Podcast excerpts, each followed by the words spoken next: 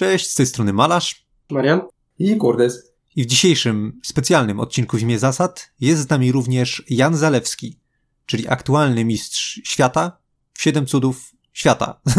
I oczywiście będziemy z nim rozmawiać o tej właśnie grze. Zapraszamy.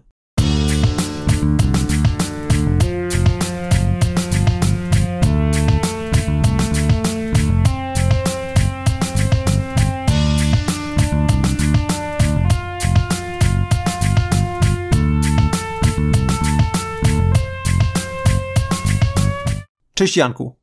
Cześć, bardzo miło mi gościć u was. Również chciałbym ci podziękować za przybycie, online'owe przybycie, ponieważ mamy troszeczkę tematów do obgadania z tobą w kwestii Siedmiu Cudów Świata. Dla tych, którzy nie znają Janka, Janek jest autorem gier Cywilizacje, Andromeda, a także współautorem wraz z Filipem Miłuńskim gry Łowcy Kryształów. W ostatnich miesiącach miał również premierę nieoficjalny, co prawda, dodatek autorstwa Janka do Siedmiu Cudów Świata pod tytułem Modern Wonders, który możecie znaleźć i bezpłatnie pobrać w serwisie BoardGameGeek. Aktualnie Janek prowadzi kanał od ilu? Dwóch lat? Dwóch i pół.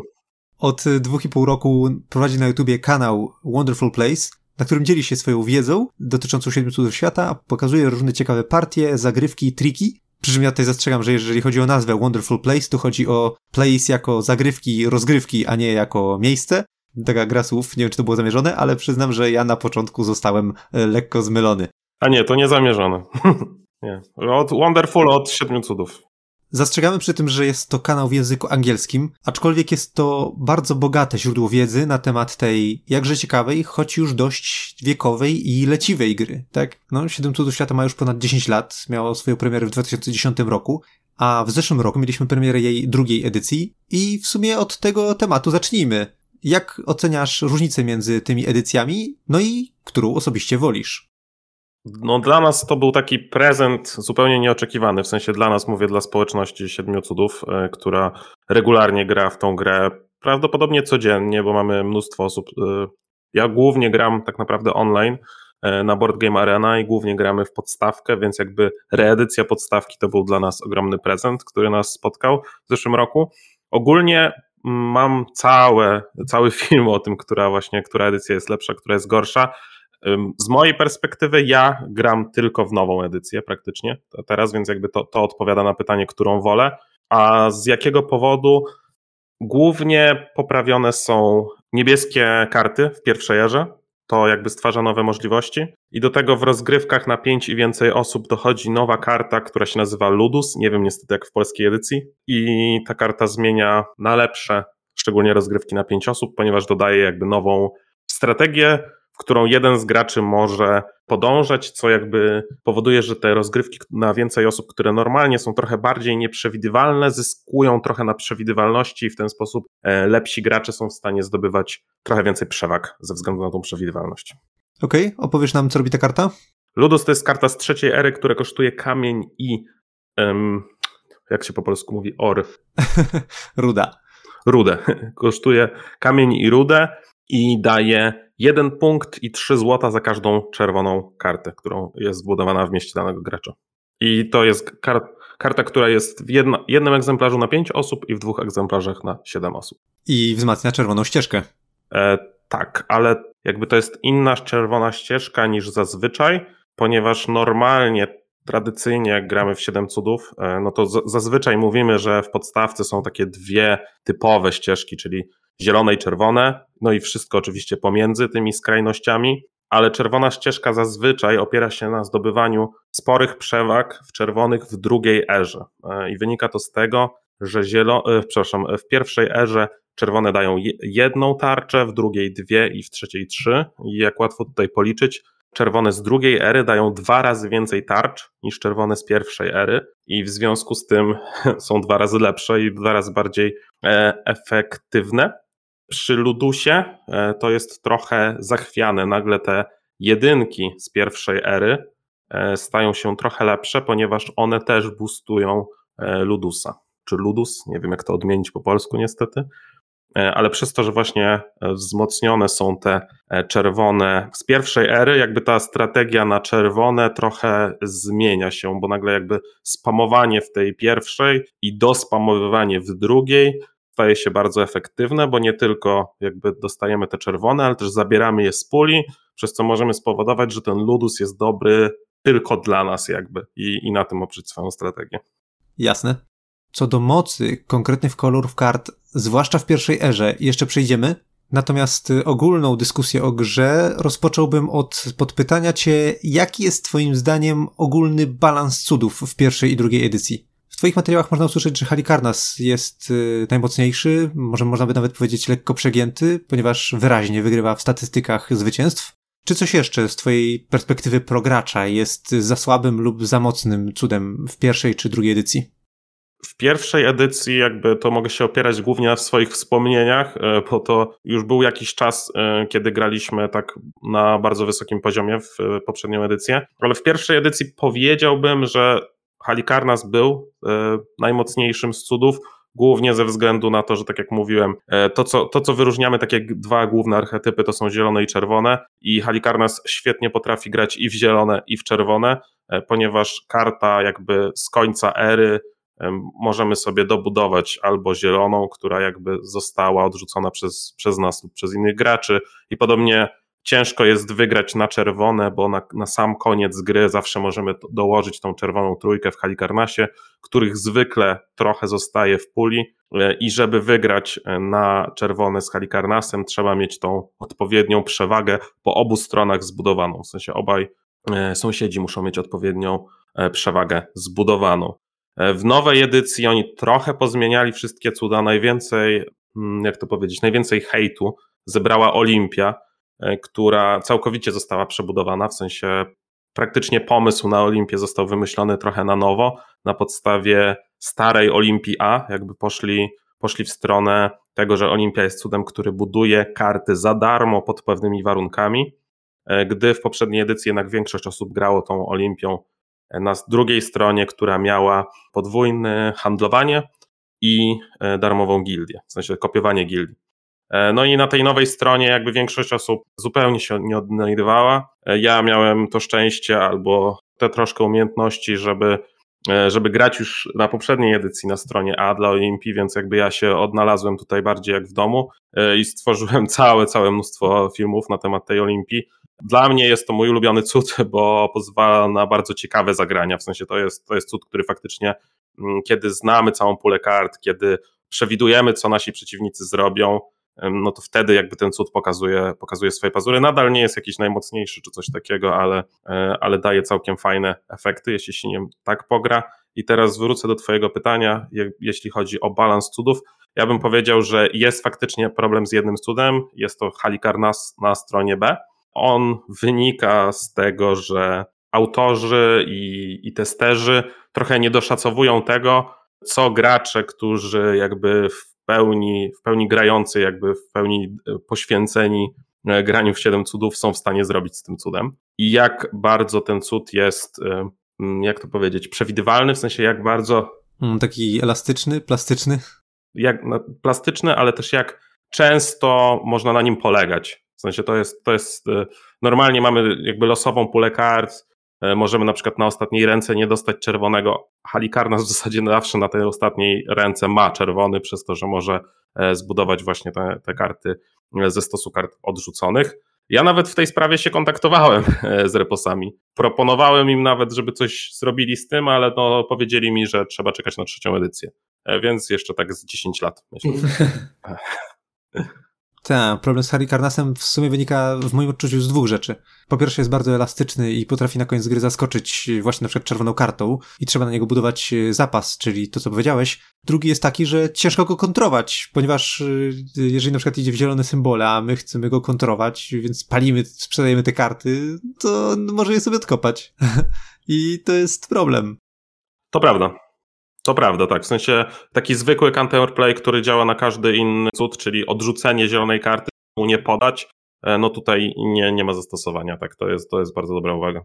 A powiedz nam jeszcze, jak oceniasz balans cudów zawartych w Wonderpacku do pierwszej edycji? Na przykład taki Great Wall of China. No, nie powiemy wprost, że jest za mocny, ale jest na pewno bardzo wygodny. I rodzi się pytanie, czy ta wygoda to jest tylko wygoda, czy jednak możliwość wykopania karty z graveyardu, dopalenia sobie nagle siły wojskowej o dwa, czy wytworzenia dowolnego symbolu naukowego, plus budowania tych etapów w zupełnie dowolnej kolejności. Nie daje mu tak dużego potencjału jak Halikarnasowi na to, żeby dostosować się do wszelkich kontr i sytuacji na stole. I czy to nie czyni go mocniejszym na tle innych?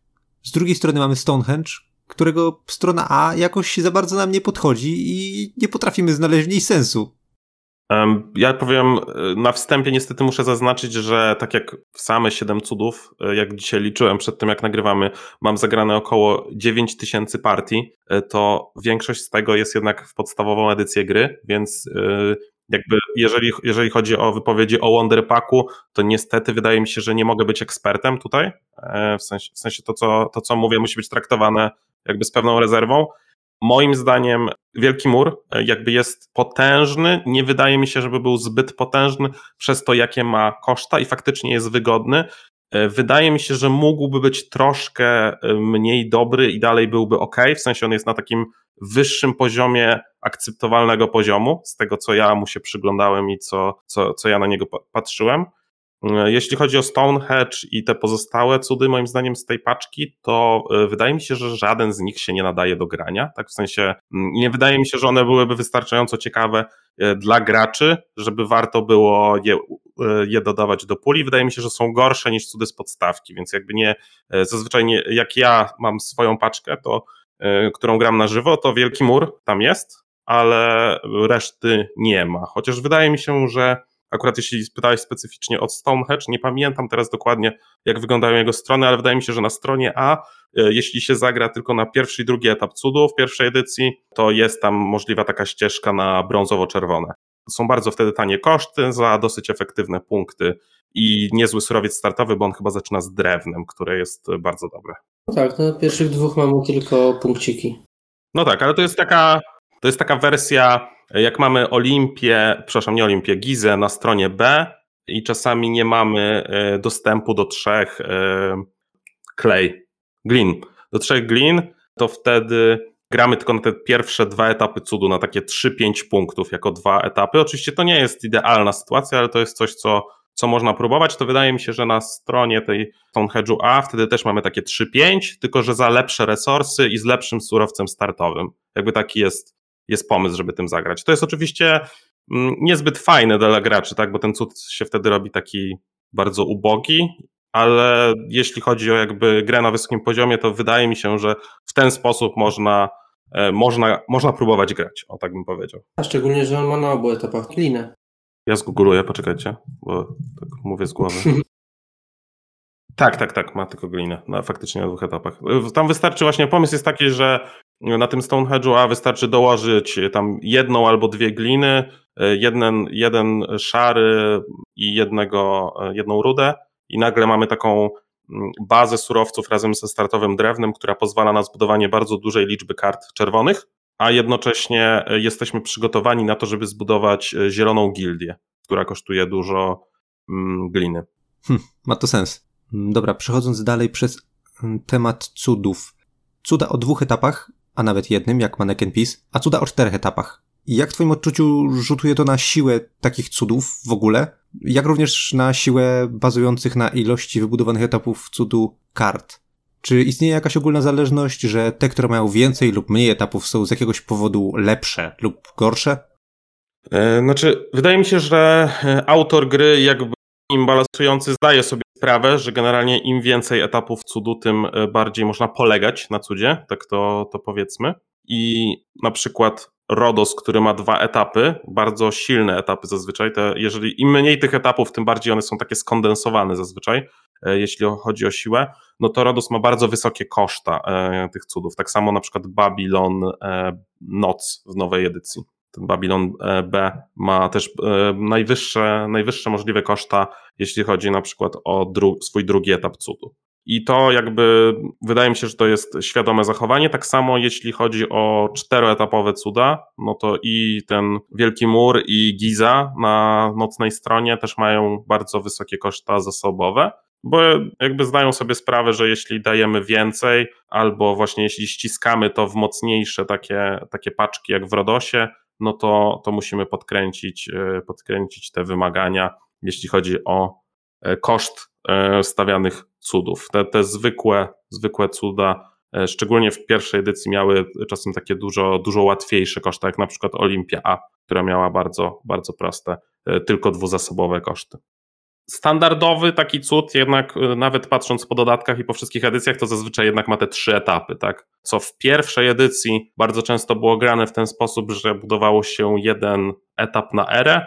W drugiej edycji najczęściej, z tego co, co jakby ja widzę i obserwuję, to najczęściej jest to grane w ten sposób, że jednak buduje się, nie buduje się żadnego etapu w pierwszej erze, potem się buduje dwa lub trzy w drugiej erze, zależnie czy, czy się ryzykuje, jakby nie zostawiając sobie miejsca na trzecią erę, czy się nie ryzykuje i zostawia się to miejsce, żeby, żeby mieć, gdy, gdy nie podejdzie w trzeciej erze i, i po prostu coś, coś wtedy sobie odpuścić i, i zakryć ten cud.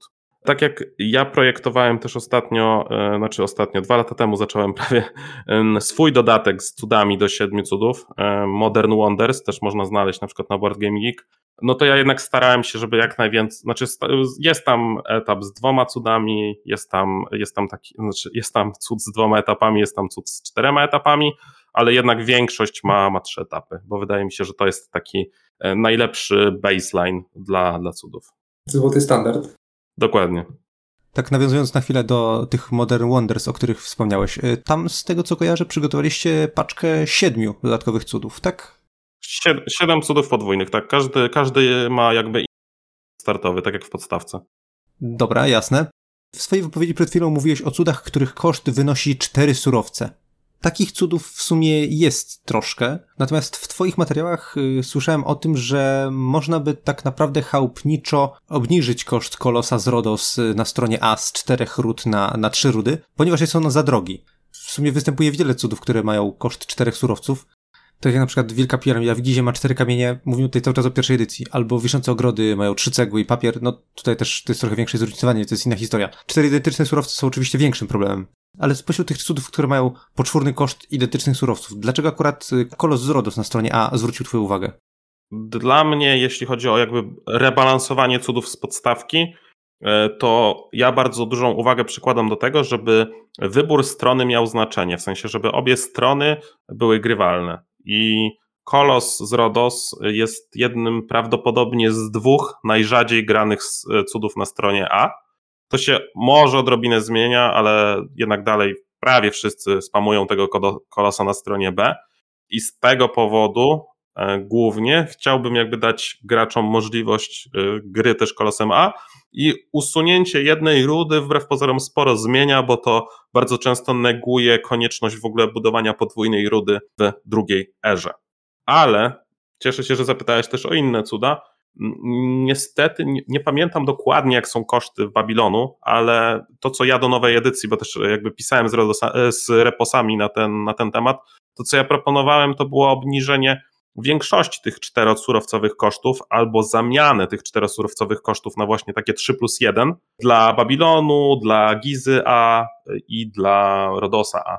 No wszystkie te wydaje mi się, że można by dać graczom taką ciekawą decyzję, czy chcemy może pójść w tą stronę B, tą nocną stronę, która jest prawdopodobnie odrobinę mocniejsza, ale ma trochę trudniejsze koszty, czy wolimy łatwiejsze koszty, trochę mniej zarobku, czy tam punktów na stronie A. I tak, tak jakby, taki był cel, który mi przyświecał. I obecnie też jakby przygotowujemy planszę z nowej edycji po takim jakby naszym społecznym rebalansie. Ten projekt za jakiś czas się powinien pojawić na naszym kanale i to, to, będzie, to będzie też, znaczy ja niestety nie będę prawdopodobnie mógł udostępnić plików do pobrania tego, ale tam będzie dokładnie widać, co, co, będę, chciał, co będę chciał z tym zrobić i, i, i tyle. Bardzo fajna inicjatywa. Dajemy kciuk w górę na, na takie rebalanse chałupnicze. My, my też wie, wiele praktykujemy takich rozwiązań. Dobra, ze wstępu dotyczącego samych cudów, ich balansu i pewnych niuansów to jest tyle. Teraz mamy parę pytań dotyczących konkretnych rozwiązań w dodatkach. Tutaj zaczęlibyśmy od miast, które, nie ukrywam, najmniej nam podeszły, poniekąd przez negatywną interakcję, ale to nie na nią chcemy narzekać teraz, ponieważ to jest cecha, którą jedni lubią, inni nie. Natomiast zaczęlibyśmy od mechaniki związanej z gołąbkami, które występują w dodatku miasta. Czy twoim zdaniem to jest dobra mechanika i uczciwa mechanika, że jeden z graczy w czasie konfliktu militarnego wstaje jakby od stołu i mówi bijcie się ze sobą? I najczęściej w wyniku tego jeden z jego sąsiadów de facto nie wygra jednej bitwy, którą miał wygrać. I dam od razu taką uwagę, że jasne, teoretycznie można to przewidzieć, aczkolwiek zwłaszcza grając na więcej osób, kiedy krążą wokół stołu ręce kart, których nawet nie widzieliśmy, to nie jesteśmy w stanie nawet przygotować na to, że nagle wyląduje tuż obok nas gołąbek, a dwa miejsca dalej siedzi gość, którego nie jesteśmy już w stanie w tym momencie przebić. I jeszcze takie pytanie pomocnicze, czy w ogóle byś używał gołąbków w grze trzyosobowej? Ponieważ w naszym odczuciu to absurdalnie wypacza grę, gdy jeden gracz zagrywając gołąbka na grę sprawia, że zamiast trzech bitew rozgrywana jest jedna bitwa. Bardzo fajne pytanie. To jest coś, coś, nad czym ja się bardzo długo zastanawiałem, bo faktycznie mechanika gołąbków, jak to określiłeś, jest bardzo specyficzna.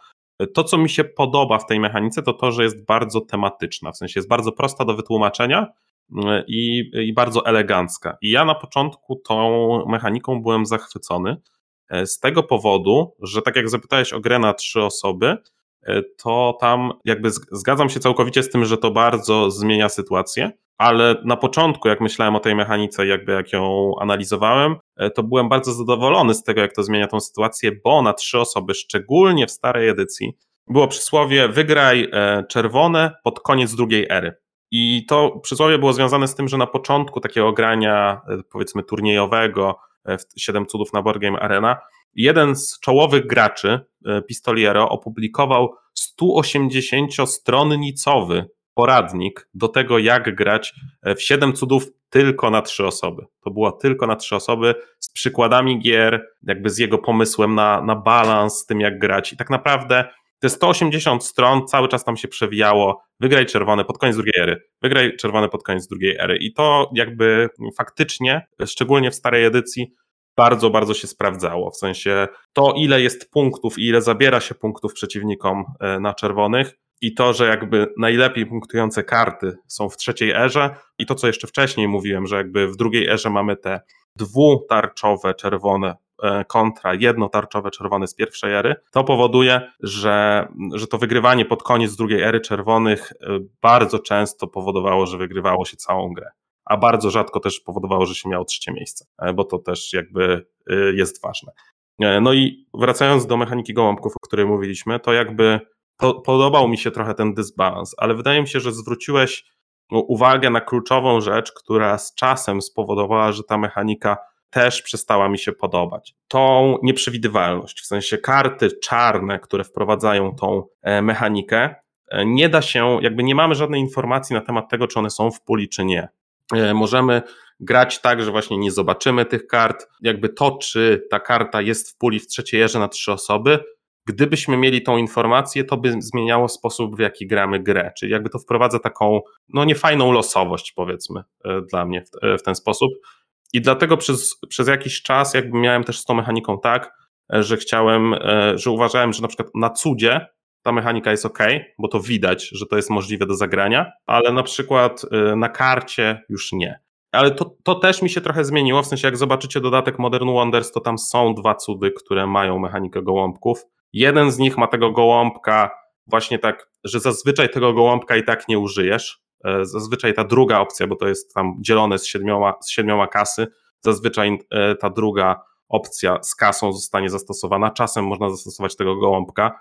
To jest przykład, w którym ja pomyślałem, że, że gołąbek jest ok, a drugi przykład z gołąbkiem w Modern Wonders jest taki, że mamy tam cud Kreml, czyli Moskwę, która, która jakby jest tematycznie zimną wojną i ta Moskwa na ostatnim etapie cudu dostaje dwa punkty za każdą tarczę, ale budując go dostajemy dwa gołąbki, czyli jakby dostajemy premię za czerwone, ale już nie możemy w nich uczestniczyć.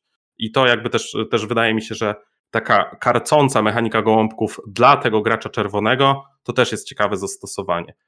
Ale przez to, jak ta mechanika tak normalnie się skaluje, czyli na przykład jak zobaczymy z dodatku miasta stronę Bizancjum, tak mi się wydaje, że to się nazywa, która na, na drugiej stronie nocnej ma dwie, jakby dwie możliwości pewnego wycofania się z, z tych konfliktów przez te gołąbki, to oni, jak zobaczycie różnicę między stroną B w poprzedniej edycji, edycji pierwszej i po wznowieniu, to oni tam dosypali trochę punktów, bo okazało się, że ten, że ten Bizancjum sobie słabo radzi, że on tak średnio to tak trochę słabo punktuje. Tylko że oni dosypali tam tyle punktów w drugiej edycji, że teraz na trzy osoby na przykład Bizancjum jest bardzo ciężko zatrzymać, bo nikt inny nie może pójść w czerwone, Bizancjum ma tam swój plan, albo może nawet on pójść w czerwone, jak nikt nie idzie w czerwone, a, a pozostali no, będą smutni, tak? No bo jednej, jednej walki i w, trze- i w drugiej, i w trzeciej erze nie wygrają, tak? Bo, bo po prostu będzie ich, będzie ich za mało. Na więcej y, osób, no to już spoko, tak? W sensie to się przeskaluje może źle z, z jednym z waszych sąsiadów, ale sama mechanika Bizancjum y, jakby nie skaluje się z liczbą graczy, bo y, to, co daje nam tak naprawdę ten, ten gołąbek, dla nas to są dwa punkty i potem relatywnie to są punkty względem tych graczy, których pozbawiamy walki, tak? I to może być nawet, nie wiem, pięć, tak, punktów. Czyli możemy mieć siedem kontra ktoś, ale do gracza po drugiej stronie, jak gramy, nie wiem, na przykład na pięć osób, to w ogóle to mamy tylko po prostu dwa punkty, bo nie dostajemy porażek, tak? Tak, dokładnie. I, jakby, i te, ten jakby problem ze skalowaniem to jest, to jest coś, co, co, co moim zdaniem nie jest usprawiedliwione wystarczająco przez to, jak ta mechanika jest elegancka. Tak, no de facto głównym zarzutem od nas wobec gołąbków jest to, że to jest mechanika, która mówi nie strać dwóch punktów, ale jeden z twoich sąsiadów straci dwa, cztery, sześć punktów, tak? Bo zamiast wygrać, to jeszcze dostanie minus jeden. Czyli tak naprawdę jest to mechanika, która uwala jednego z naszych sąsiadów. No a kurczę, no dla mnie to jest bardzo słabe. Z tym, co się tu jeszcze zgodzę, to że w pierwszej erze to praktycznie nic nie daje, tak? Bo to, że jakby ta, ta karta czarna, która jest, to ta z dyplomacją w pierwszej erze jest trochę bezużyteczna, tak? W sensie ona za mało jakby zmienia, żeby warto było ją zagrywać. Mhm. W naszej społeczności pojawił się pomysł na zmienioną trochę dyplomację i to miałoby wyglądać na te, w ten sposób, że zamiast dostawać minus jeden, dostajemy plus jeden po prostu. W sensie z, na następną walkę zamieniamy minus jeden z plus jeden i to wtedy jest po prostu zawsze cztery punkty. Mhm, czyli bierzesz udział w konfliktach, tylko zamiast tracić dwa płaskie punkty, dostajesz dwa płaskie punkty. No tak. Okej. Okay. To takie nagrodzenie przegrywania, tylko że to oczywiście nie, nie było to testowane i wydaje mi się, że to już jakby przestaje być dyplomacja też. Tak, tak, tak. Ja mam jeszcze pytanie na temat tego, co powiedziałeś o tej złotej radzie Pistolero, czyli wygrywaj czerwone pod koniec drugiej ery. Chodzi o to, żeby już pod koniec drugiej ery mieć tak ogromną przewagę, żeby jej nie stracić w trzeciej erze? Nie, to bardziej chodzi, żeby po prostu wygrać. Znaczy w sensie przewaga plus cztery też jest okej, okay, ale w samej radzie chodziło tylko o to, żeby wygrać. Bo gdy masz przewagę, to już jest wystarczająco dużo, bo ktoś musi zagrać czerwone, żeby cię przełamać, ale ty możesz znowu czerwone z powrotem przełamać. To głównie się odnosiło do trzech graczy, gdzie jest bardzo mało czerwonych kart, tylko trzy w trzeciej erze, więc tam dużo łatwiej jest to kontrolować. Kwestia, że po prostu innym graczom bardziej się w trzeciej erze opłaca iść w czyste punkty niż w próby nadgonienia za tobą. Tak, jest to po prostu ryzykowne z ich, z ich strony, a nawet jeśli jakby zaryzykują, to jakby w odpowiednim zarządzaniu kartami jesteśmy w stanie temu często zapobiec. W sensie nawet jeśli oni próbują, to my możemy i tak to skontrować. Jasne. Kolejne pytanie również związane z dodatkiem miasta. Co sądzisz o maskach z dodatku miasta? Jak twoim zdaniem afektują rozgrywkę i czy dodanie ich jest dobrą zmianą? To ja powiem, że masek to nigdy nie lubiłem. I tutaj też może zaznaczę, też tak jak przy, przy Wonderpacku, że, że jeśli chodzi o miasta i, i wszystkie te dodatki, to, to, to zagrałem sporo gier, ale nie aż tak dużo jak w podstawkę i jakby w turniejach e, używających tych dodatków nie uczestniczyłem, więc też jakby troszkę, troszkę muszę zejść tutaj, jeśli chodzi o, o moją opinię, w sensie nie jestem aż tak przekonany, że mam rację, jak w przypadku w podstawki.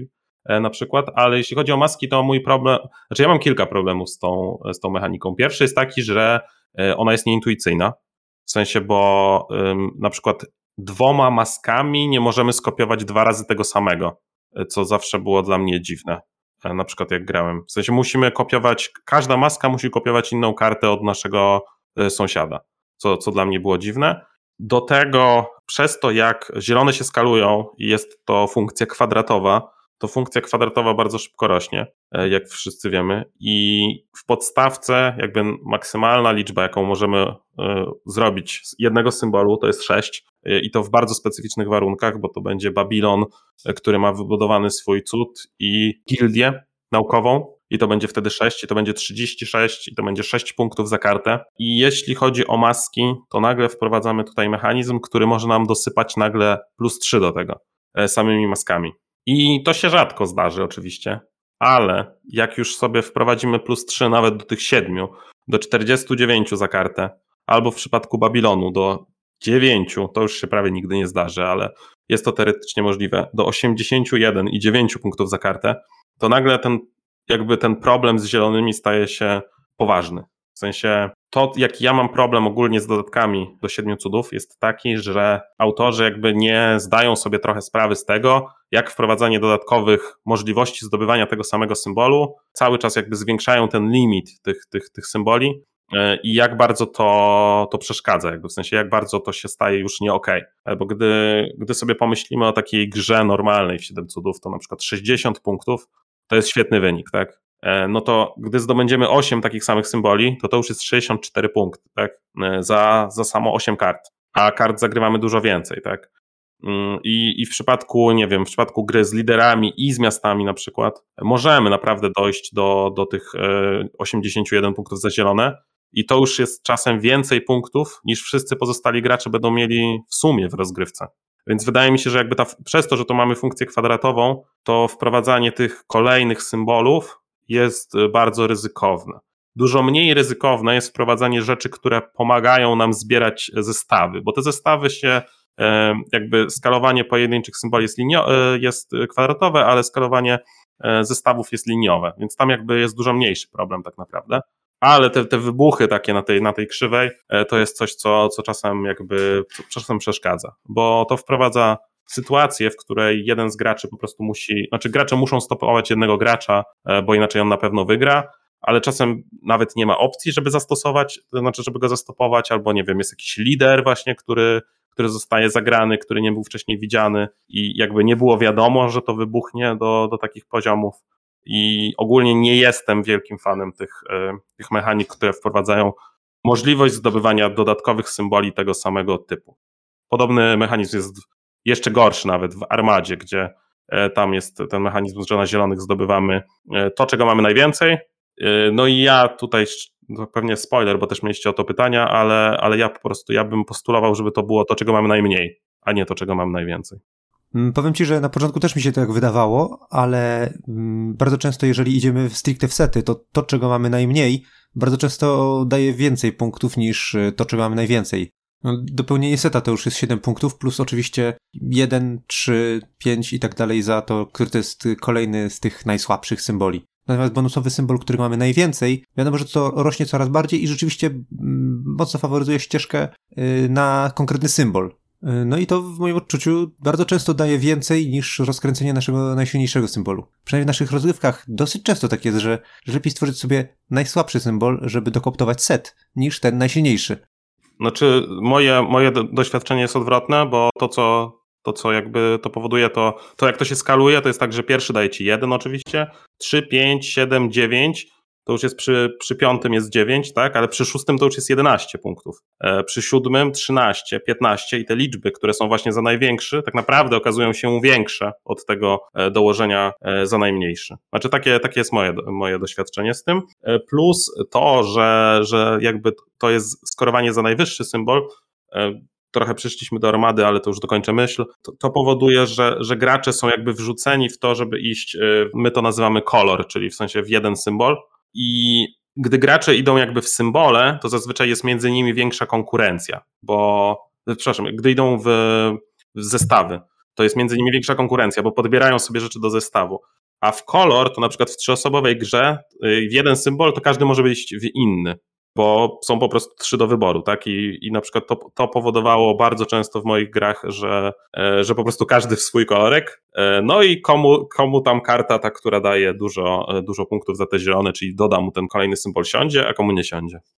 Na pewno grając na więcej niż trzy osoby, w momencie kiedy pojawia się więcej kopii tych samych kart, Maski pozwalają nagle wbudować symbole, których normalnie teoretycznie nie bylibyśmy w stanie zbudować ze względu na ograniczenie jednej kopii tej samej karty, tak? Natomiast maska pozwala i tak skopiować ten symbol. I to jest pewnie to, do czego się odnosiłeś w obliczeniach tego, ile symboli teoretycznie jesteśmy w stanie wykręcić. Natomiast my, grając głównie trzyosobowo, spotkaliśmy się z nieco innym problemem. Otóż w momencie, gdy więcej niż jedna osoba idzie w zielone, a raczej często tak jest, no bo gdybyśmy oddawali wszystkie zielone karty jednej osobie, to uzyskałaby miażdżącą przewagę. Natomiast kiedy dwie osoby idą w zielony kolor, czyli powiedzmy jeden gracz zaczął w to iść, drugi stwierdził, dobra, to ja chociaż sobie zbiorę jeden set albo pójdę w jeden symbol, trochę na tym punktów wykręcę, a przy okazji skontruję tego gościa. Nagle patrzy, a ten sąsiad ma wyłożoną maskę i teraz wyłożenie, jakby nawet w ogóle próba rozpoczęcia kontrowania jest opłacona tym, że w ogóle pierwsza karta, którą sobie wyłożymy, żeby podebrać przeciwnikowi, i tak zostanie skopiowana, więc jakby ten próg opłacalności całej procedury kontrowania jest na tyle wysoki, że taki gracz odpuszcza sobie w ogóle kontrowanie i te karty i tak trafiają do tego zielonego gracza. Więc, więc u nas powstał taki efekt uboczny tych masek, że odpada nam jeden ze sposobów na kontrowanie sąsiada, tak? Pozostaje tylko sprzedawanie albo grzebanie kart pod cudem. Okej, okay. tak, yy, zgadzam się z tym, tak. Jest, jest, takie zjawisko może być, może być też zaobserwowane. Faktycznie eliminuje to trochę counterplaya, co jest, co może być smutne. A, a przechodząc w sumie płynnie do armady, którą wspominałeś, yy, tutaj będziemy mieli dwa zagadnienia. Pierwsze jest takie, że wygrywanie w bitwach morskich i bitwach lądowych bardzo często idzie w parze. To znaczy, zawsze kiedy wykładam kartę czerwoną, no to bardzo często stać mnie na to, żeby dopłacić te surowce i zainwestować w siłę morską. Jasne są od tego odstępstwa, które wzmacniają siłę morską w inny sposób, no ale właśnie, to są odstępstwa od tego głównego nurtu. No właśnie, i teraz zauważyliśmy, że jeden z graczy, który idzie mocno w lądowe, a co za tym idzie w, również w morskie bitwy, dalece odstaje punktowo od gracza, który przegrywa obydwa te rodzaje konfliktów.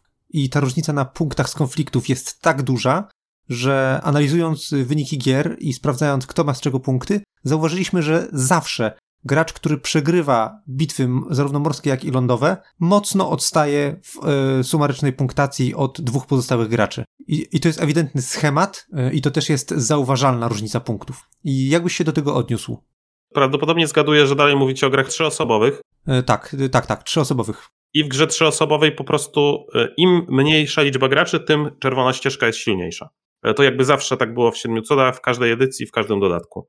Po prostu z tego względu, że wygrywając czerwone, zabieramy wszystkim innym sąsiadom możliwość wygrania czerwonych. I tak samo jest z armadą, tak? W sensie tutaj faktycznie jest więcej do zdobycia na czerwonych, więc na trzy osoby faktycznie y, ścieżka czerwona jest dobra. Jakbyście zagrali sobie na przykład w pięć osób, myślę, że mielibyście tutaj inne, inne wrażenia. To, co jakby jest ważne, że jeżeli przegrywamy czerwone na trzy osoby, to musimy mieć bardzo dobry inny plan, tak? E, więc to muszą być na przykład silne zielone i coś jeszcze, tak? Czyli na przykład wsparcie jakieś niebieskie. I grając z armadą czasami jest to trudne, bo zwykła ścieżka na zielone czasami się nie sprawdza, bo nie mamy wystarczającej ekonomii. I tak, tak faktycznie może być, ale, ale jakby ja nie powiedziałbym, że to jest problem z armadą, że, że te czerwone są tam tak silne, tylko to jest problem bardziej z armadą w połączeniu z trzema graczami trochę. Tak, tak, dokładnie do tego mamy zarzut, ponieważ nawet analizując te tabelki punktu zwycięstw w bitwach, powiedzmy, że nie ma remisów, tak? Że zawsze jest y, zwycięzca, y, ten y, run-up i przegrany. To na początku w pierwszej erze to jest trzy punkty, jeden punkt i minus jeden i to jest bardzo spoko rozkład. Potem w drugiej erze to jest pięć, trzy i minus dwa i tutaj jak widać między drugim i trzecim miejscem trzy punkty, a minus dwa punkty to już jest pięciopunktowa przepaść, gdzie między pierwszym a drugim są tylko dwa punkty różnicy, a po trzeciej erze punktacja to już jest siedem punktów, pięć punktów i minus trzy, czyli znowu między pierwszym a drugim miejscem tylko dwa punkty różnicy, a między drugim a trzecim aż osiem, tak? Bo pięć a minus trzy to jest osiem punktów różnicy. No i, no i teraz nawet jeżeli jesteśmy tego wszyscy świadomi i wszyscy zaczynają się bić o ten tor siły morskiej, to i tak na koniec będzie sytuacja, że jednak ktoś z tych graczy przegra. I co z tego, że zainwestował kupę czasu podczas gry, żeby nie przegrać na tej płaszczyźnie, to i tak obrywa te największe kary, no bo przecież cała punktacja jest kwestią relatywnego stosunku wobec innych graczy. A nawet jeszcze jakby zremisował na przykład z drugim graczem, to jedyne co o tym osiągnie, to ściągnie go z pięciu punktów na minus trzy, a sam i tak nic na tym nie uzyska. Znaczy, ja się zgodzę trochę, że to przesterowanie w punktach jest y, dotkliwe, w sensie to, że różnica jest między drugim a trzecim jest na tyle większa niż różnica między pierwszym a drugim, ale to jest coś, co myślę, że jakbyście pograli jeszcze trochę więcej, to się koryguje też przez draft, w sensie jakby zdając sobie z tego sprawę, wiecie, że ta osoba, która jakby jest na powiedzmy ostatnim miejscu, czy nie, nie jest w stanie grać w te czerwone, no to ona i tak dostanie tyle tych minusowych punktów, że nie musicie tak bardzo przeciwko niej grać i nie wiem, puścicie im więcej zielonych i tak dalej, i tak dalej, tak? To, to jest coś, co, co jakby w lokalnym meta może bardzo, bardzo wybuchnąć i faktycznie prawdopodobnie najlepszą strategią, w sensie to, co chcielibyśmy robić, to jest iść w czerwone, ale w Siedmiu Cudach jest często tak, że gdzie dwóch się bije, tam trzeci korzysta, więc tam widziałbym jakieś szanse dla tego, dla tego trzeciego gracza, ale tutaj w, w armadę mam jakieś, nie wiem, czterdzieści partii czy coś takiego, więc musiałbym po prostu pograć więcej i zweryfikować. Jasne, dzięki. I drugie pytanie o armadę. Na planszetkach armady zawsze widnieje pod którymś z torów symbol cudu świata, który oznacza, że każdorazowo, kiedy budujemy etap cudu świata, możemy dopłacić surowce na ten tor, żeby dokonać na nim postępu. Czy są twoim zdaniem lepsze i gorsze pozycje tego symbolu? Tak, na pewno. Ale to zależy od tego, co... W sensie nie, nie powiedziałbym, że są takie w próżni lepsze i gorsze. Często to jest, zależy od tego, co akurat chcemy robić i co nasi przeciwnicy chcą robić, jaki, jaki cud mamy. To, co mi się wydaje zwykle dość dobre, to było zielone, bo ten zielony tor jest po prostu silny, w sensie jest, daje więcej nagród niż każdy inny, albo raczej może nie więcej nagród, przepraszam, tylko silniejsze nagrody, bo tam są po prostu trzy dodatkowe karty do zdobycia na tym torze, które są wybierane z całkiem mocnej puli, tak bym powiedział, ale znowu, jeżeli na przykład my mamy zielony tor, a nasi przeciwnicy też postanowili iść bardzo mocno w zielone, to może chcielibyśmy mieć akurat tor żółty, żeby sobie rozbujać ekonomię na początku, albo czerwony właśnie, żeby wygrać te morskie walki. Niebieski pewnie jest odrobinę słabszy od pozostałych, ale też może zostać użyty do przepchnięcia tego na koniec potem i, i czasem, czasem też się sprawdza.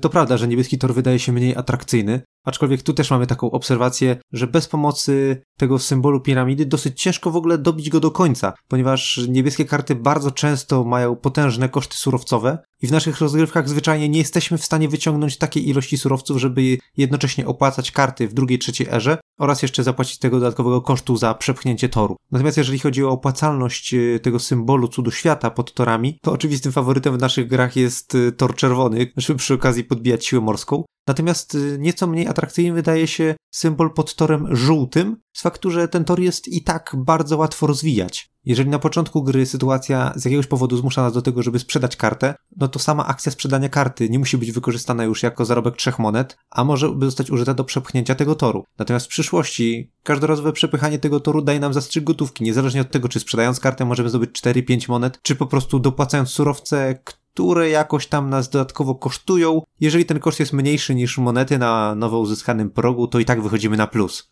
No i pod koniec gry, kiedy chcemy zbudować drugi, trzeci etap cudu świata, nagle okazuje się, że tor żółty jest wbity do końca i w zasadzie jakby nie korzystamy z tej premii, mimo że stać nas, że mamy surowce. Moglibyśmy to wykorzystać, gdyby symbol widniał na innym torze. Właśnie, mi się bardziej wydaje, że fajnie jest mieć ten symbol cudu na tym kolorze, w który nie chcesz iść. On ci oczywiście coś ma dać, bo jeżeli chcesz iść w dany kolor i jeszcze chcesz go podbijać cudem, to rzeczywiście, tak jak Michał mówi, zaraz się skończy. Tam jest chyba sześć kroków, nie? Do końca. Tak. No więc jakby dla mnie to co, to, co chcesz robić, to iść na ten tor w coś, co częściowo chcesz iść. Mhm. I jakby mieć, mieć... Jakby też nie zawsze będzie możliwość posuwu przy, przy każdej zagranej karcie, bo czasami po prostu zabraknie ekonomii. I to, to, co zazwyczaj jakby się próbuje zrobić, jak się gra, to jest raczej nie odrzucać nigdy kart, grając w Siedem Cudów. W sensie zazwyczaj odrzucenie to jednak jest strata tempa, więc zazwyczaj to, to co robimy, to, to jakby próbujemy grać nie odrzucając i dlatego mi się wydaje, że mamy tutaj inne wrażenia. To, co też powiem, to z tego, co jak rozumiem, wygraliście na starej edycji w Armadę głównie, tak? Tak, tak, tak. No to y, jedna z głównych zmian w drugiej edycji to są właśnie te lepsze łańcuchy na niebieskie. W sensie mamy niebieskie z pierwszej ery, które mają łańcuch do niebieskich z trzeciej ery, co powoduje, że wtedy, wtedy właśnie trochę łatwiej jest awansować na tym niebieskim torze y, z dwóch powodów. Pierwszych, y, pierwszy, że możesz już w pierwszej erze dogrywać te, te niebieskie, i je mieć, a potem w trzeciej erze otwierasz te niebieskie, które też możesz zagrać za darmo i wtedy już masz wystarczająco dużo, żeby awansować. Jeśli chodzi o żółty, to też jakby właśnie trzeba wyważyć to, jakby to, to jest całe planowanie, które musimy przeprowadzić, ile tych żółtych kart jesteśmy w stanie zagrać, w sensie musimy sobie wymyśleć taką ekonomię, żeby ona była ok i jakby zdawać sobie sprawę, kiedy możemy coś dograć, a kiedy nie możemy czegoś dograć, żeby potem tych posuwów z cudu nie zmarnować. Jasne. Dobra, ostatnie pytanie o dodatki. Co powiesz o dodatku Babel? W drugiej edycji gry zrezygnowano z jego dodrukowania. Miało to zapewne podstawy ekonomiczne, bo ten dodatek nie za dobrze się przyjął na rynku. Większość modułów, które były w nim zawarte, nie przyjęły pozytywnych opinii graczy. Abstrahując od tego, czy wydawcy opłacało się wydać ten dodatek w drugiej edycji, czy nie, czy według ciebie dobrze, że ten dodatek nie powrócił, czy szkoda? Ja powiem bardzo przewrotnie, że to był dodatek, który jak pierwszy raz zagrałem, zagrałem trzy gry w jakimś tam warszawskiej chwili. Nie wiem, czy to jeszcze klub jeszcze istnieje. Chyba nie. I byłem zdegustowany, tak powiem. W sensie my zagraliśmy od razu jakby z wszystkim, liderzy miasta, właśnie cały Babel i zupełnie nam się to nie podobało. I jakby nikt nie był tym zachwycony. Po latach jakby moja opinia się nie zmieniała, ale w sumie mój kolega z, z podcastu, który prowadziliśmy albo prowadzimy, ale na razie nie nagrywamy, przekonywał mnie, że te duże projekty to są spoko. W sensie, że ten Babel to faktycznie syf, bo to taka losowość, takie trochę dorzucenie fluksa do tej gry, ale że te duże projekty to spoko. Ja sobie tak analizowałem to na sztywno, że to taka trochę gorsza armada, ale spróbowałem i trochę pograłem z tymi dużymi projektami i szczerze mówiąc, obecnie to jest mój ulubiony dodatek. W sensie, jak ktoś mnie pyta, jak ja chcę zagrać, to ja chcę sobie zagrać w podstawkę plus duże projekty. O proszę. Bo duże projekty, same duże projekty nie zmieniają dużo, ale one dodają taką jakby taką nakładkę, że teraz każda gra będzie odrobinę inna. I są tam możliwości takie, żeby zagrać bardzo kreatywnie czasem, przez to, że te rzeczy kasują karty, w sensie te kary za duże projekty czasem kasują karty. Mój ulubiony przykład z tym związany jest taki, że załóżmy, że jestem, że karą za projekt jest to, że odpada karta szara. W sensie, że każdy musi poświęcić kartą szarą. No i my mamy jakąś szarą kartę, która jest jedyna dostępna na stole dla wszystkich, na, w grze na trzy osoby. No i jakby to co, to, co robimy, to planujemy sobie ścieżkę tak, że ten projekt się nie uda i poświęcimy tą kartę. My sobie zbudujemy wszystko, co potrzeba do tego czasu z tą jedną szarą kartą, a wszyscy inni łącznie z nami nie będą mieli tej szarej karty, ale oni są na to nieprzygotowani. To, co tylko chciałbym zachęcić jakby graczy, bo też wiem, że wy lubicie bardzo house role, to jest to, żeby te, jak gramy z tymi wielkimi projektami, to żeby wszystkie trzy od razu pokazywać, bo to daje graczom informacje i właśnie pozwala fajnie planować. W samych zasadach jest tak, żeby odsłaniać jeden na początek każdej ery. To jest oczywiście po to, że Siedem Cudów to jest z założenia gra familijna i ona ma mieć jak najprościej, tak? W sensie rzeczy są tam robione po to, żeby było prościej. Mhm. Projekty pokazywać, a gdybyś miał zagrać z graczami na wysokim poziomie w wersję fizyczną, bo wiadomo, na Board Game Arena takiej opcji nie ma, to czy byłbyś za tym, żeby pokazywać karty gildii przed grą, pokazywać karty czarne z miast przed grą, czy inne losowe informacje, które wchodzą na setupy gry, a które do pewnego etapu są tajne? Generalnie byłbym za tym, żeby to pokazywać online, bo jakby na żywo to mi się wydaje, że to jakby traci wtedy właśnie na twojej sile jakby. W sensie jest to taki etap, dobra, to teraz wszyscy zobaczmy i zapamiętajmy te karty.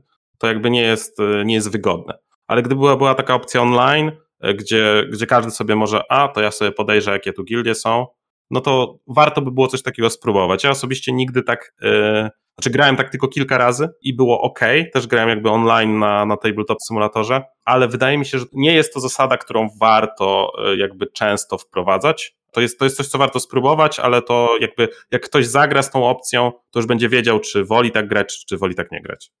Okej. Okay. A kiedy takie informacje są tajne, to czy przy rozgrywkach na wysokim poziomie to, że jakaś gildia wejdzie lub nie wejdzie w przypadkowy, zły sposób wpływa na wynik rozgrywki, czy jest to wliczone w koszta i jak najbardziej akceptowalne? Znaczy dla, dla mnie osobiście jest to akceptowalne. Oczywiście to, czy gildia siądzie, czy nie siądzie, to może zmienić wynik rozgrywki, ale to jest jakby coś, pod co też planujemy, jakby analizując to, jakie gildie w danej strategii nam pomogą, jakie nie pomogą i, i czasami jak, jakby na, na ostatnich pikach w drugiej erze analizując, czy, czy ten zasób nam się przyda pod niektóre gildie i co to spowoduje, czy już teraz jednak kładę pod cud, czy odrzucam za kasę właśnie na koniec, jak już nie mam co zrobić. Jakby jest to, jest to element gry i to powoduje, że, że ta pula jest tak półzamknięta, tak? na więcej osób, to im, jakby im więcej osób gra, włożymy, tym więcej mamy też gildii, tak? W sensie już na przykład grając na pięć osób, tylko trzy gildie nie wchodzą, tak? W podstawowej wersji gry. Co powoduje, że też już mamy takie bardziej, bardziej stabilne planowanie. Wy, tak jak mówię, gracie na trzy osoby głównie, więc tam jest fifty fifty, jeśli chodzi o każdą gildię w podstawowej wersji.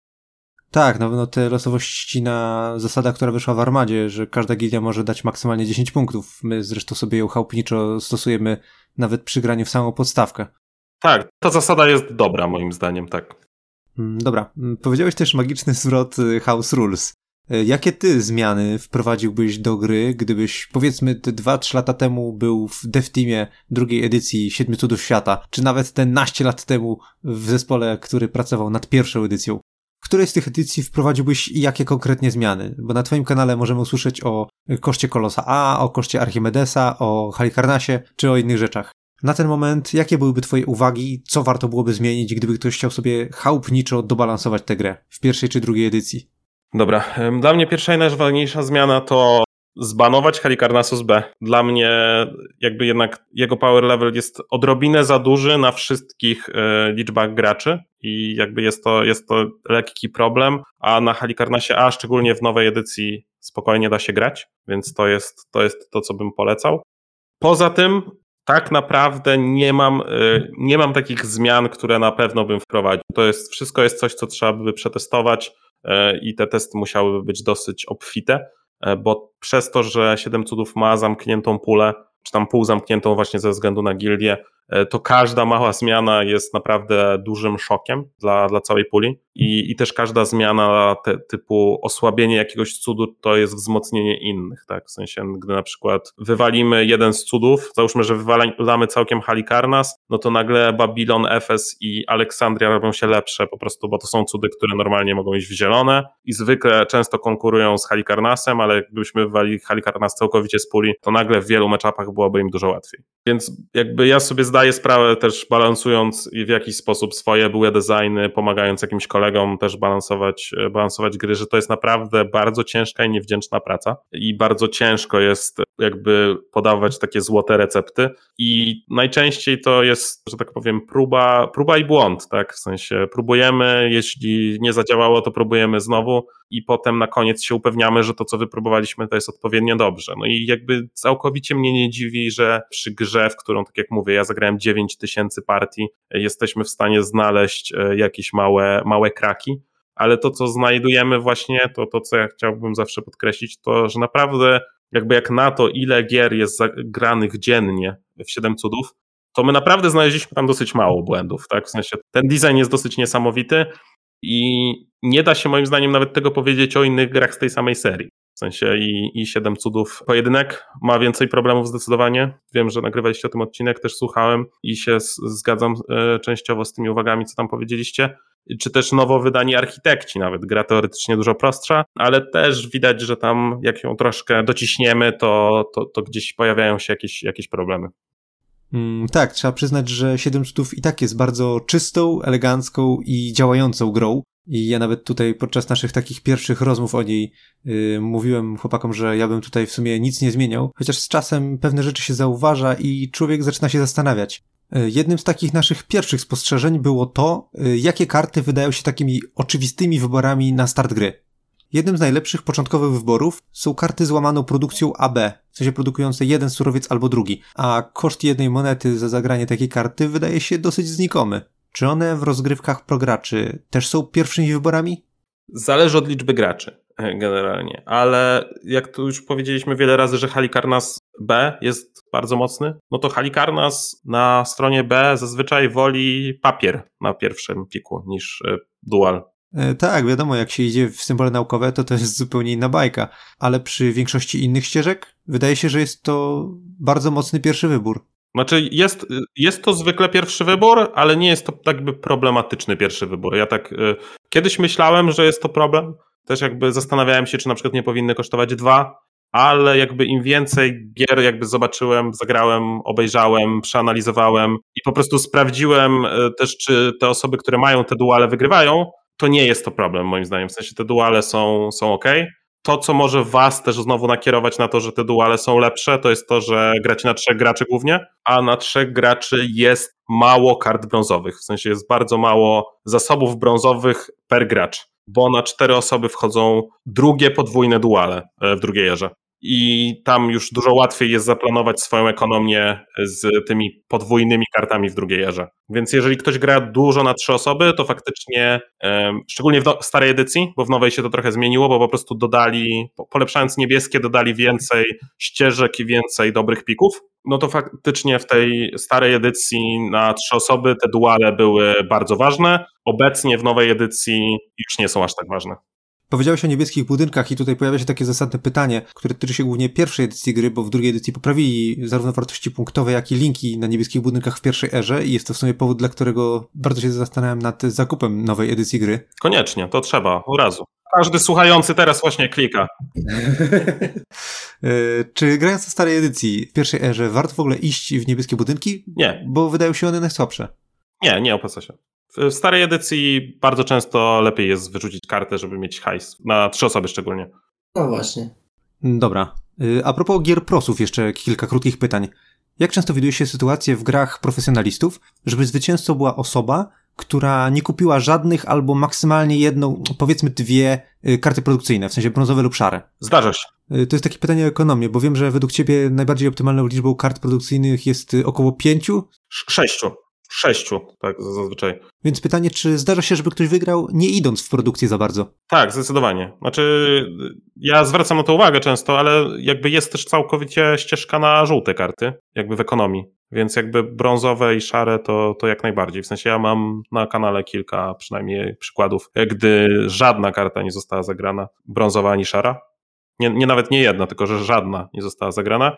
No i mam też kilka takich przykładów, gdzie nie została zagrana szara i, i brązowa, albo została zagrana jedna, ale też nie zostało zagranych wystarczająco dużo żółtych kart. W sensie zazwyczaj ekonomia po prostu oparta na tych łańcuchach powiązanych. To też się, to też się zdarza. Więc yy, nie jest to jakieś może bardzo częste, ale jakby jest to, jest to ścieżka, którą można iść. Jakby to, to co ja, ja zawsze mówię, to jest, mm, że w Siedmiu Cudach chcemy robić to, czego nie robią inni, bo wtedy będziemy dostawać naturalnie karty, którymi oni nie są zainteresowani. Oczywiście nie jest to aż takie proste, tak, no bo jakby oni też reagują na to, co my robimy i tak dalej, i tak dalej, ale jeśli nasi, że tak powiem, sąsiedzi idą na przykład w brązowe, to idąc, to kupując jakiś tam handel do nich na jedną stronę i kupując szare karty, mamy z jednej strony dostęp do szarych, z drugiej pieniądze od nich zakupowane przez nich szare od nas, a z trzeciej tani dostęp do brązowych na przykład. Więc są to, są to różne, różne możliwe e, sytuacje. Mm, Okej, okay. a, a propos pójścia w surowce, w sumie dalsza część tego pytania. Czy w grach profesjonalistów zdarzają się takie sytuacje, albo czy często się zdarzają, żeby jeden z graczy dążył do zmonopolizowania jakiegoś surowca, po to, żeby wszyscy inni płacili tylko jemu? Tak. Znaczy zdarza się to szczególnie na trzy osoby, tak, bo tam jakby ta ekonomia jest bardzo zamknięta, bo każdy jest każdego sąsiadem i jak najbardziej zdarza się monopol, może to nie jest jakaś taka strategia aż tak bardzo jak na przykład, nie wiem, w Katanie, gdzie to pewnie jest jedna z nazwanych strategii, ale jak najbardziej takie taktyczne zagrywki są popularne. Ale też widziałem to nawet na, na cztery osoby. Mam kolegę, który bardzo dobrze gra i bardzo często to stosuje. Nie zawsze z dobrym efektem, ale często z dobrym efektem. Okej. Okay. I jeszcze ostatnie z tej serii pytań. Czy zdarza się, żeby ktoś wygrał, nie budując ani jednego etapu cudu świata? Mm, tak, znaczy względnie tak. Na, szczególnie na tych cudach, które są uważane za słabsze. Czyli na przykład Aleksandria bardzo często nie buduje żadnego etapu cudu, po prostu idąc w zielony. Na obu stronach, że tak powiem. W sensie na A często dobuduje pierwszy sobie etapik, ale na, na B zdarza się, że nie wybuduje żadnego etapu. I mimo to da się w ten sposób wygrać, nawet z profesjonalistami. Jak najbardziej, nie, jak, jak najbardziej. To, to, to nie będzie częste, tak, ale, ale da się wygrać. Nawet wczoraj przyglądałem materiały, które jeszcze sobie zapisałem na, na kanał do, do zrobienia, jakby w sensie replaye do, do analizy i mam cały folder taki nazwany Wonderless Aleksandria. Spoko. Ogólne i bardzo szerokie pytanie. Jak w twojej ocenie, w zależności od ilości graczy przy stole, zmienia się metagame? Jak wpływa na opłacalność negatywnej interakcji oraz siłę różnych kolorów kart? To bardzo prosto, myślę, że mogę odpowiedzieć, im więcej graczy, tym gorsze są czerwone, teoretycznie, punkt przełamania trochę następuje na pięciu graczy w nowej edycji, gdy wchodzi Ludus. W sensie tam jakby czerwone znowu się robią trochę lepsze, ale, ale generalnie im więcej graczy, tym słabsze są czerwone. W zależności od tego, ile jest, jakby im więcej graczy, tym też ciężej jest zadbać o dostęp do zasobów. Więc jakby bywają z tym problemy, powiem, powiem tak. Ze względu na to, że jak mamy trzy osoby na przykład, to każdą rękę zobaczymy przynajmniej dwa razy. Znaczy dokładnie dwa razy. A na przykład na siedem osób jednej ręki nie zobaczymy w ogóle. Na sześć osób każdą rękę widzimy dokładnie raz, na pięć jedną, dwa razy i tak dalej, i tak dalej. Tak więc jakby niektórym cudom ciężej jest walczyć z tym losowym rozłożeniem kart, bo te karty mogą jakby, może być tak, że mamy kartę, rękę z siedmioma czerwonymi i siedmioma zielonymi na przykład po kolei, tak? A szliśmy w niebieskie, załóżmy, niebiesko-żółte w trzeciejerze, tak? Celowaliśmy. No i, i ciężko jest na przykład nam za, poradzić sobie z aż tak dziwnym spreadem, ale ogólnie rzecz biorąc i zielone i czerwone przez wszystkie liczby graczy są ok. Ja powiem tak, że ja osobiście odradzam granie na siedem osób, właśnie z tego względu, że jednej ręki w ogóle nie widzimy i że te spready już tam są um, dziwne. Na sześć osób pula kart jest dosyć ciekawa, ale też spready są dziwne, więc jakby tego też zwykle nie uznajemy za competitive variant. Jak gramy teraz arenę na, na Board Game Arena, w sensie ten taki turniejowy, turniejowy mode, to gramy trzy, cztery i pięć osób i cztery jest najpopularniejszy. Dobra, to teraz porozmawiamy o pieniądzach. Czy według ciebie okej jest to, że wybiera się sąsiada, od którego kupuje się surowiec? Jest to w jakimś tam małym stopniu faworyzowanie jednego z graczy względem innego? Czy nie bardziej fair byłoby wobec dostępności surowca po obu stronach płacenie obu sąsiadom po jednej monecie albo obowiązek płacenia temu sąsiadowi, który ma więcej tego surowca? To jest czysto teoretyczne pytanie, bo wiadomo, że to by wprowadziło komplikacje. Ja teraz mówię o czysto teoretycznym rozwiązaniu, które powiedzmy mogło być zaaplikowane na Board Game Arena. Nie, nie, moim zdaniem to jest okej i to jest też okej, bo to jest skill, żeby płacić temu, komu trzeba i to jest też jakby strategia czasem, żeby płacić tak, żeby on miał pieniądze na coś, żeby na przykład miał pieniądze. Zdarzają się bardzo, bardzo rzadko, ale zdarzają się sytuacje, gdy mamy do kogoś handel, możemy kupić za jeden, a i tak płacimy po drugiej stronie za dwa, bo chcemy zadbać, żeby on miał pieniądze, na przykład, żeby schować zieloną kartę, która wiemy, że idzie, a w innym wypadku jej na przykład nie schowa, a i tak z nim wygrywamy na przykład. Więc jakby to jest moim zdaniem ważny element gry i tu nic bym nie zmieniał. Jasne. Pytanie pomocnicze do tego tematu w odniesieniu do dodatku miasta.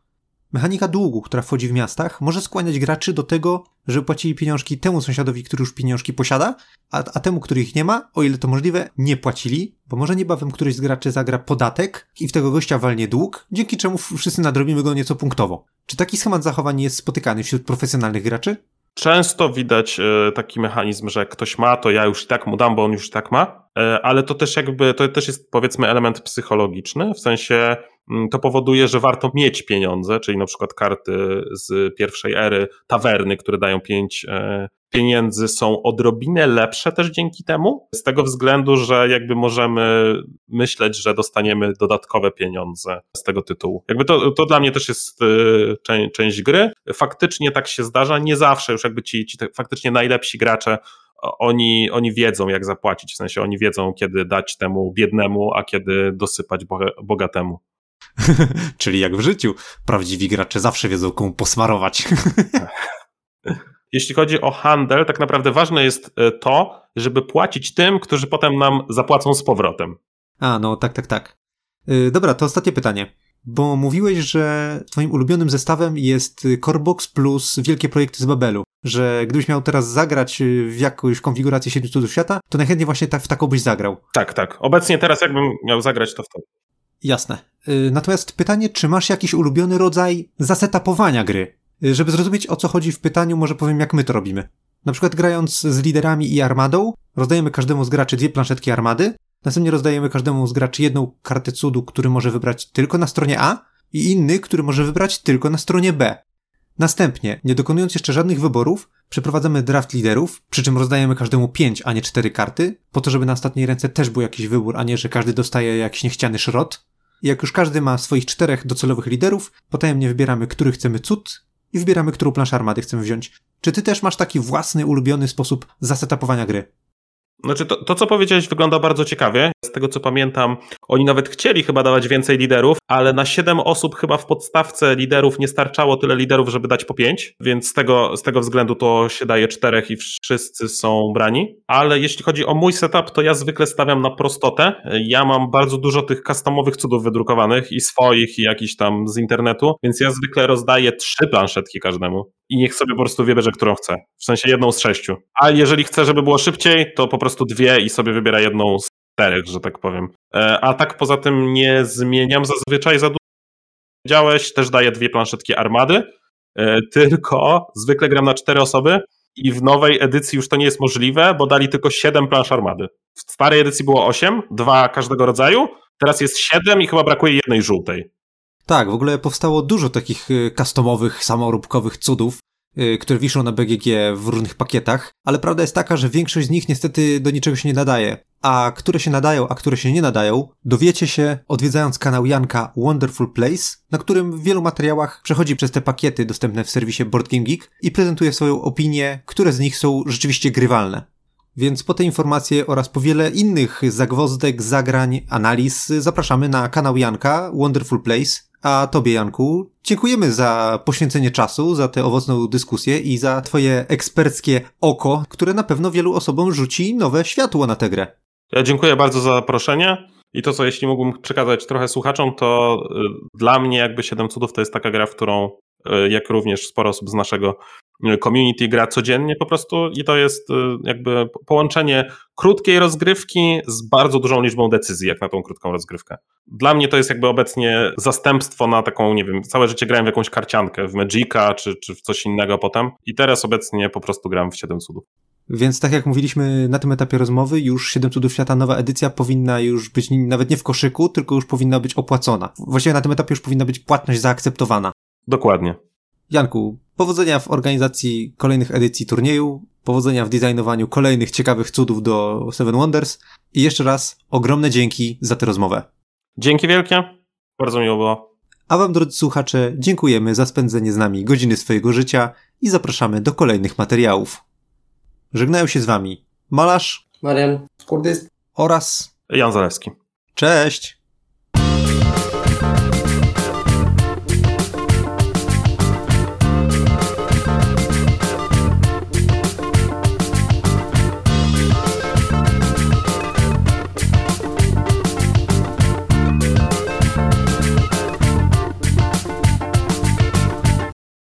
Same Siedem Cudów, jak dzisiaj liczyłem, mam zagrane około dziewięć tysięcy partii. Vegeta, what does the scouter say about his power level? It's over nine thousand!